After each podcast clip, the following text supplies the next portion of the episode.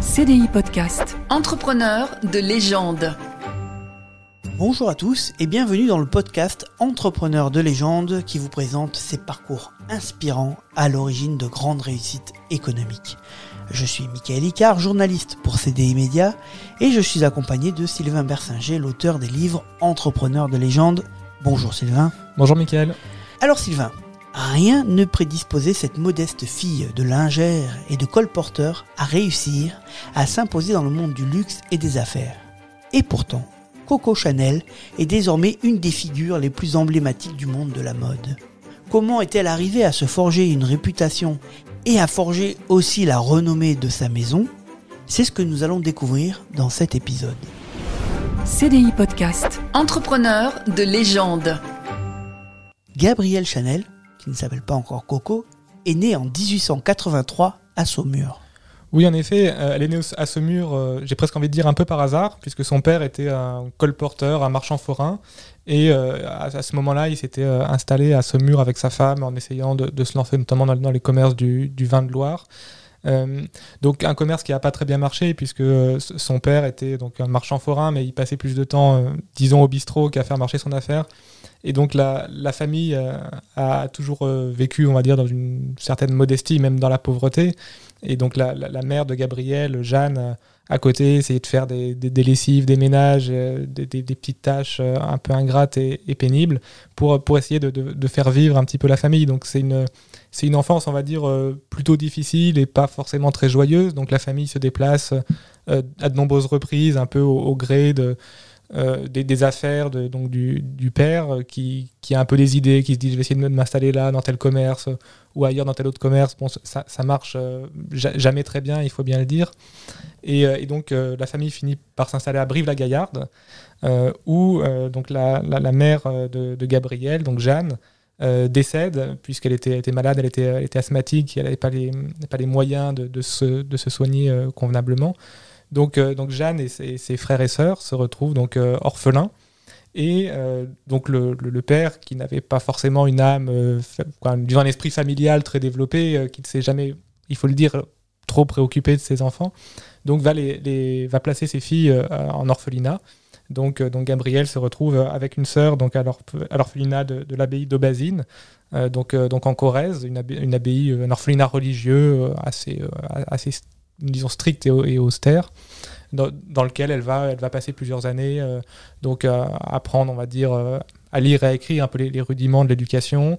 Oui, mais à l'orphelinat, euh, Gabrielle n'excelle pas trop quand même. Non, c'est plutôt une, une, enfant ou une adolescente, disons plutôt indisciplinée. suivre les ordres, les consignes des bonnes sœurs, c'est pas, c'est pas forcément son c'est pas forcément ce qui lui plaît le plus elle a un peu son caractère à elle elle l'aura toujours d'ailleurs euh, ça, a sa vision des choses et, euh, donc les, relations avec les, les sœurs sont pas forcément très euh, on va dire très très apaisée. Euh, donc c'est pas forcément une, une, période très joyeuse pour elle parce que c'est un environnement assez austère dans lequel elle se plaît pas. Euh, alors il y, a un point euh, qui, peut être intéressant et qui reviendra plus tard, c'est que le, logo de Coco Chanel serait, le conditionnel est important, serait inspiré des vitraux de, de cette abbaye.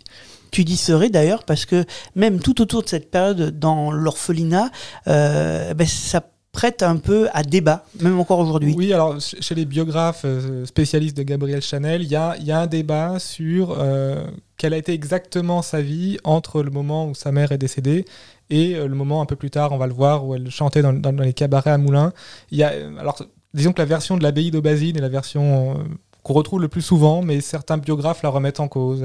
Elle, aurait, elle, aurait fui un mariage arrangé, elle, se serait, elle aurait habité chez des tantes. Enfin, il y, a plusieurs versions qui circulent. C'est un peu. Ça, on le saura presque jamais, j'ai envie de dire. On le saura probablement jamais, puisque bien sûr, Gabriel Chanel désormais est décédé. La, plupart des personnes qui, ont, qui l'ont connu à cette époque sont décédées, donc on, on, le saura probablement jamais. Mais voilà, il y a, y a, un peu une, une, part de mystère euh, dans, dans son adolescence. Tu dis donc qu'on n'est pas très sûr de cette période, mais en 1903, on sait environ la situer. Où elle est Voilà, donc euh, autour de 1903, elle est installée à Moulins, où elle chante euh, dans des cabarets, elle gagne un peu sa vie en faisant alors, à la fois un peu des petits travaux de couture, et le soir, euh, elle, chante, elle chante dans des cabarets, notamment la chanson Qui a vu Coco, qui, lui donnera son surnom de, de, Coco. Et c'est là qu'elle va faire une, une, rencontre très importante, puisqu'elle va rencontrer Étienne Balzan, donc qui fait son service militaire à, à Moulins et qui est le, fils de, riches industriels, donc quelqu'un, on va dire, de, la haute société, de la haute bourgeoisie, euh, qui, euh, donc, euh, qui va, on, va dire, tomber amoureux de, Gabriel Chanel, même si les relations entre eux seront toujours un petit peu compliquées. Parfois ils s'aiment, parfois ils s'aiment pas, c'est un peu l'amour vache, etc. Mais toujours est-il que Gabriel Chanel va donc rejoindre Étienne Balzan dans sa propriété du côté de Compiègne quand il aura fini son service militaire. Et là, elle va rencontrer ben, le monde de la haute bourgeoisie qu'elle connaît pas du tout. Et donc, c'est par l'intermédiaire d'Étienne Balzan qu'elle va apprendre, on va dire, les, codes sociaux de, de, la, de, la, haute société euh, et qu'elle va euh, commencer à faire ses premières créations, ses premiers chapeaux, commencer à adapter son style, un style très particulier qui parfois irrite certains, parfois en, séduise d'autres. Donc c'est vraiment par l'intermédiaire d'Étienne Balzan qu'elle va, disons, euh, sortir de sa condition et, fréquenter un autre monde que sa naissance ne la prédestinait pas à fréquenter en fait. Parce qu'il faut dire, et ça c'est un trait de sa personnalité, c'est que déjà à l'époque, elle était assez sûre d'elle et elle savait euh, qu'elle ne voulait pas rester dans la condition dans laquelle elle évoluait à l'époque. Oui, euh, alors elle savait pas forcément précisément ce qu'elle voulait faire, mais euh, c'est sûr qu'elle n'avait pas l'intention de rester euh, une modeste couturière ou lingière toute sa vie. Et donc Étienne Balzan, c'est un peu, un peu un tremplin pour, pour sortir de cette condition en effet. Elle fréquente donc grâce à lui un peu la, riche société, et elle va faire une autre rencontre importante. Voilà, elle va rencontrer un Anglais qui s'appelle Arthur Capel. Euh, donc il y aura bien sûr une histoire d'amour entre eux, ce qui est, un peu compliqué, puisque Arthur Capel a déjà un mariage arrangé prévu en Angleterre avec une, riche anglaise. Mais euh, Capel va jouer un rôle très important, puisqu'il va euh, lui, encore ouvrir des nouvelles portes, et notamment l'aider à lancer sa première entreprise. Oui, parce qu'elle, ce qu'elle veut, c'est son indépendance. Elle veut être indépendante. Oui, l'idée de faire un riche mariage et de passer toute sa vie euh, à boire le thé avec euh, des, riches bourgeoises et à élever ses enfants, ou à faire élever ses enfants par des gouvernantes, c'est pas du tout ce qui, ce qui lui plaît. Elle a, un caractère euh, bien trempé et elle sait qu'elle veut gagner sa vie, être indépendante. Elle n'a pas du tout l'intention de se marier et de, mener une vie de famille, de famille rangée toute son existence. Et donc, grâce à cette rencontre, elle va rapidement ouvrir en 1909 sa première boutique. Voilà, donc elle, a elle a, une fibre artistique assez développée. Au début, elle, euh, fait principalement des chapeaux. Hein. C'est plus tard qu'elle fera des, robes et, d'autres types de vêtements.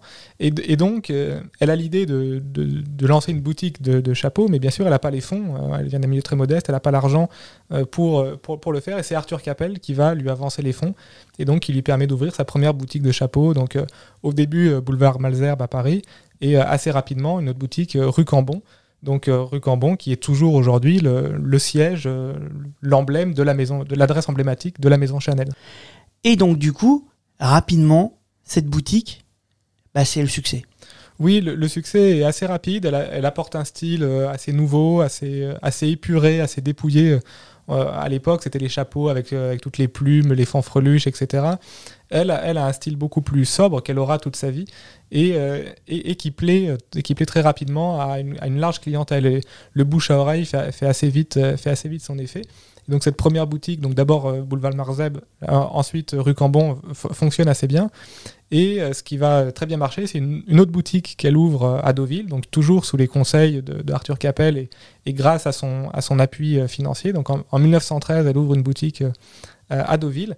Et en fait, la guerre va lui. Euh, c'est une aubaine pour elle. va lui servir de tremplin, paradoxalement, puisque donc les, en 1914, les, armées allemandes s'approchent de Paris et beaucoup de, bourgeois parisiens, de riches parisiens fuient Paris en disant Paris va être envahi.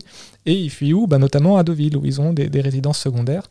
Et toutes les boutiques de luxe ou de haut de gamme de Deauville avaient fermé, parce que bon, c'était la guerre et, les, ouvriers n'étaient pas forcément là, etc. Sauf euh, la, boutique Chanel.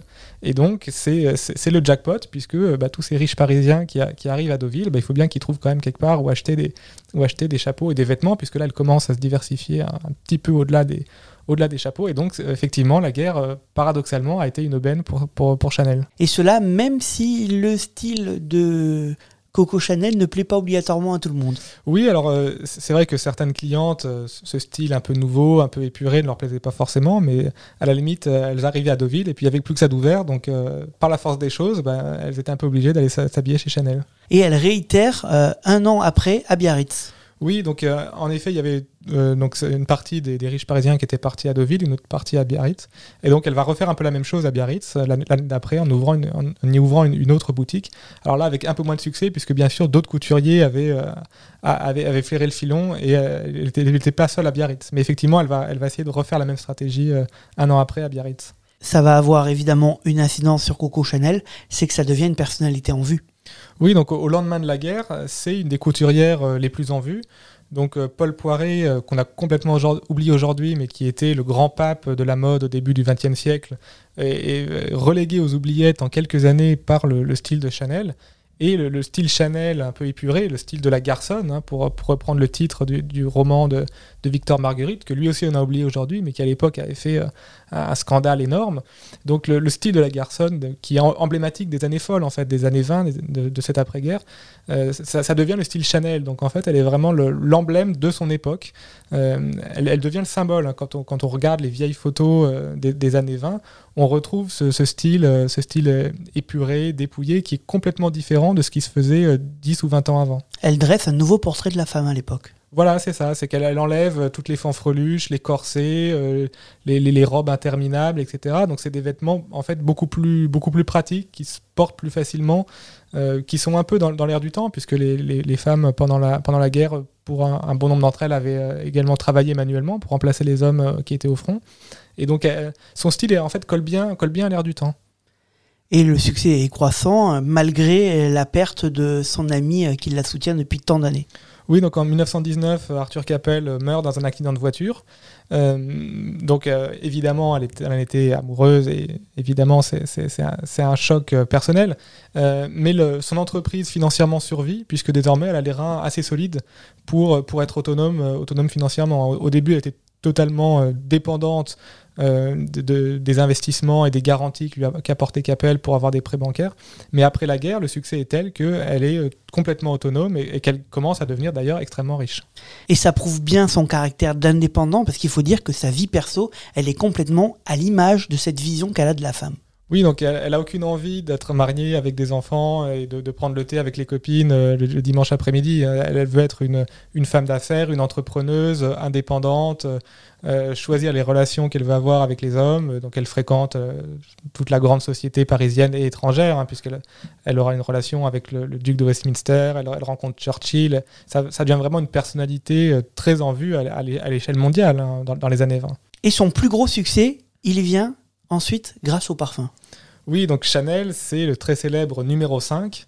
Donc ce parfum qui a été lancé en, en 1921, qui a été appelé numéro 5 un petit peu par hasard, puisqu'on avait proposé à, à- Gabriel plusieurs échantillons. Et euh, celui qui lui plaisait, c'était l'échantillon numéro 5. Donc euh, quand il a fallu choisir un nom de parfum, elle l'a appelé numéro 5. Elle s'est pas embêtée, quoi. Elle s'est pas embêtée et ça colle totalement à son style, puisque le, le- les parfums à l'époque, euh, ils avaient toujours des noms un petit peu, euh, je sais pas, fleurs des tropiques ou euh, Oui, un peu alambiquée. tous sorteurs, enfin des choses un peu comme voilà, des choses un peu alambiquées. Et elle, non, c'est son style épuré, c'est numéro 5. Et d'ailleurs, même le flacon est complètement le, épuré. Le flacon est complètement épuré, c'est une espèce de, de- de rectangle euh, transparent. Avant, les, les- les verres de flacon étaient opaques, on voyait pas le, le- le parfum à l'intérieur. Et, euh, et les, les- flacons, euh, avant le numéro 5, il y avait toujours des décors un peu somptueux, des, des plumes, des fanfreluches. Et donc le, numéro 5, c'est l'incarnation du style Chanel, très simple, très sobre, très épuré. Et c'est bien sûr un succès euh, gigantesque qui, euh, en fait, de- depuis cette date, euh, c'est la vache à lait de la maison Chanel. hein. La partie couture a régulièrement perdu de l'argent, mais le numéro 5, c'est toujours extrêmement bien vendu et a toujours renfloué les caisses de Chanel. Elle adapte un peu les mêmes méthodes qu'elle a adaptées à la mode, mais au monde du parfum. Voilà. Et, donc c'est à ce moment-là que vont arriver des, actionnaires très importants qui, vont euh, jouer un rôle déterminant dans la suite de la maison Chanel. C'est les frères Wertheimer, donc qui avaient la, maison euh, bourgeois de, de co- de cosmétiques, puisque euh, elle, elle savait faire des, chapeaux, des robes, mais le monde de la parfumerie lui était étranger. Donc quand elle lance euh, le numéro 5, elle, doit, euh, elle, elle a besoin de s'associer avec des spécialistes de la parfumerie. Et donc c'est les frères euh, Wertheimer qui, on va le voir, euh, sont devenus euh, les propriétaires de Chanel et qui aujourd'hui sont une des, des familles les plus riches de France, puisqu'ils sont euh, les actionnaires de Chanel. Et donc à l'époque, tu le dis, hein, Gabrielle, elle est très célèbre, elle est toujours en bonne compagnie et elle rencontre de plus en plus de grandes personnalités du monde. Oui, euh, c'est euh, une des personnalités en vue des années 20 euh, et, euh, et des années 30. Euh, donc on a parlé du duc de Westminster. Il y aurait eu certainement beaucoup d'autres- amants célèbres, mais là on, on va pas rentrer dans, dans les, dans, les, dans les ragots et puis on n'en est pas for- forcément très sûr. On n'est pas là pour faire la, page People, mais c'est effectivement une, des, une des personnalités les, plus emblématiques de son époque. Mais évidemment, à l'époque, ben, le succès, il va être un peu freiné avec la Deuxième Guerre mondiale. Oui, donc euh, en 1940, donc quand euh, le- les, troupes allemandes euh, en- envahissent Paris, donc c'est évidemment l'arrêt, quasiment l'arrêt de, l'industrie du luxe. Et Chanel, contrairement à d'autres maisons, licencie toutes ses couturières. Donc certaines maisons ont continué à, vivoter pendant la guerre puisqu'il y avait quand même beaucoup moins d'activité. Mais elle décide de fermer sa, maison de, de couture. Elle garde que les parfums qui, continuent à se vendre un peu, notamment aux États-Unis euh, sous- licence. Et euh, elle s'installe donc au Ritz, euh, juste derrière, juste derrière la rue Cambon, juste derrière ses bureaux. Donc le Ritz qui est à l'époque occupé, réquisitionné par, par les Allemands pour y faire des, bureaux et, des logements pour les, gradés allemands. Et elle va passer donc toute, toute la guerre à vivre donc au Ritz à côté des Allemands qui, au, vu de son prestige, acceptent qu'elle continue à habiter là. On est quand même dans une période un peu floue. Oui, alors euh, donc on sait qu'elle a eu une, une relation avec un, un- un officier allemand. Euh, on sait aussi qu'elle a des opinions, euh, disons, très à droite. Lors des grèves du Front populaire, elle avait très mal pris que ses ouvrières fa- fa- fassent grève. C'était une anticommuniste, elle. C'était une anticommuniste. Alors paradoxalement assez proche des- de, de l'Angleterre aussi. Donc, euh, donc elle n'était pas forcément pro-allemand, mais enfin elle aimait bien. le Elle n'était pas pro-nazisme. elle n'était pas pro-nazi, voilà, mais euh, le côté un peu homme fort lui déplaisait pas forcément non plus. Et euh, bah, clairement, elle, elle fréquente tous les officiers nazis au Ritz et ça lui pose absolument aucun problème. Alors, c'est vrai que la période est très floue puisque elle aurait. Alors, selon certains, elle aurait été espionne au service euh, des Allemands. Selon d'autres, elle aurait essayé de contacter Churchill pour, euh, pour, pour mettre fin à la guerre euh, et mettre fin au combat, pour essayer de, le convaincre, hein, puisqu'elle connaissait personnellement Churchill. Donc la, la période est, est très troublée et encore une fois, c'est difficile de savoir précisément. Il y a peut-être un peu beaucoup de fantasmes autour de tout ça. Elle a peut-être juste essayé de survivre. Oui, en fait, on ne sait pas exactement. Alors, ce qui est sûr, c'est que euh, elle voyait pas forcément d'un mauvais œil euh, la, cohabitation euh, avec, euh, avec les nazis, ce qui a été bien sûr extrêmement reproché après la guerre. Donc, au moment de l'épuration, elle est, on va dire, passée entre les gouttes, peut-être par son amitié avec Churchill. Là encore, on ne sait pas trop, mais il, il se pourrait, enfin, cer- certains disent que le fait que- qu'elle était euh, amie de Churchill, Churchill aurait, lui, lui aurait arrangé un peu ses bidons euh, à la libération. Toujours est-il qu'elle va aller euh, en Suisse pendant quelques années, se, se faire un petit peu oublier. Elle va se que- mettre au vert tranquille. Voilà, elle va se mettre au vert parce qu'elle sent que euh, à Paris, l'ambiance lui, lui est pas trop favorable à la fin des années 40. Et donc, pendant quelques années, elle va continuer à gérer sa maison qui, qui, qui, qui, est un peu, au- qui tourne un peu au ralenti, hein, donc de- depuis Genève. Elle décide de revenir quand il lui est possible à Paris en 1953 et du coup de se relancer dans la bataille pour pas se laisser dépasser. Voilà, donc elle comprend bien que si elle reste en Suisse, elle ne pourra pas relancer vraiment sa maison. Donc en, en 53, il y a des lois d'amnistie qui sont votées, donc elle peut revenir à Paris sans, rien risquer d'un point de vue euh, ju- juridique. Et euh, alors le problème à ce moment-là pour Chanel, c'est que le, la, tendance, l'air du temps dans la mode a complètement changé. Euh, l'air du temps, euh, au début des années 50, c'est le New Look de Dior, qui est en fait le, contre-pied de Chanel. Donc en 46, quand Dior lance sa, célèbre création qu'on baptisera le New Look, c'est euh, beaucoup de tissus, des grandes robes. on revient un petit peu au style euh, presque du 19e siècle d'une certaine façon. Donc c'est un peu l'inverse de, ce que, de ce que faisait Chanel. Donc euh, elle, revient sur la, disons, sur la scène de, la mode parisienne, un peu à, à contre-courant de, de l'ère du temps. Et la première, les premières collections qu'elle va essayer de relancer vont être un échec euh, assez cuisant. Euh, en fait, le, dis- disons, le, la, la mode a, continué son mouvement un peu sans elle. Et, euh, et donc, quand elle essaie de se relancer, elle, est, elle est un peu à, à contre-temps de, de, de- de son époque. Ce qui va la pousser euh, quand même à céder sa société à son associé. Voilà, donc euh, elle perd beaucoup d'argent et euh, elle est un peu, un peu dos au mur. Et donc elle va passer un accord avec son, son associé, donc Pierre Wertheimer, avec qui elle s'entend pas du tout, hein, puisque alors il y a eu aussi entre elle et son associé pendant la guerre des, des, relations probablement assez troubles, puisque Wertheimer était donc juif, parti aux États-Unis pour, éviter les persécutions, et Chanel aurait, donc là encore on parle au conditionnel, aurait essayé de euh, d'évincer Wertheimer pour, pour reprendre le contrôle total sur, sur, sur les parfums notamment, euh, et notamment avec ses, euh, connaissances auprès des, des, auprès des nazis, va essayer de dire bah, mon associé il est juif, il faut pas lui laisser ses parts, etc.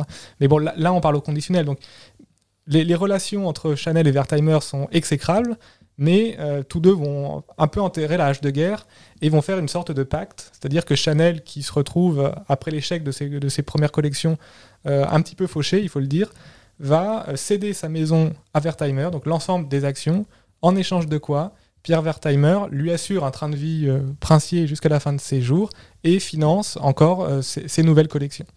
Et c'est pour ça que la maison appartient encore voilà. À cette famille. La maison appartient à cette famille, puisque Gabriel Chanel leur a, leur a, cédé les parts, en échange de quoi ils ont euh, assuré son, son, train de vie et, euh, développé ses, collections jusqu'à sa mort. Et c'est grâce à ces fonds qu'elle va continuer à innover. Elle va inventer notamment une tenue iconique. Oui, donc euh, Chanel n'est pas encore enterrée. Elle va inventer notamment le tailleur, en tout cas le populariser. Euh, donc euh, le, tailleur, par exemple, de Jackie Kennedy, euh, le jour où son mari a été assassiné, c'était un, c'était un tailleur, un tailleur Chanel. Et oui, qui est un peu maintenant la marque de fabrique de Chanel. Voilà, c'est, c'est, elle, va réussir à se relancer dans, dans les années, fin des années 50, années 60, avec le tailleur qu'elle, qu'elle va populariser et qui va devenir le, un peu l'emblème de, de sa maison.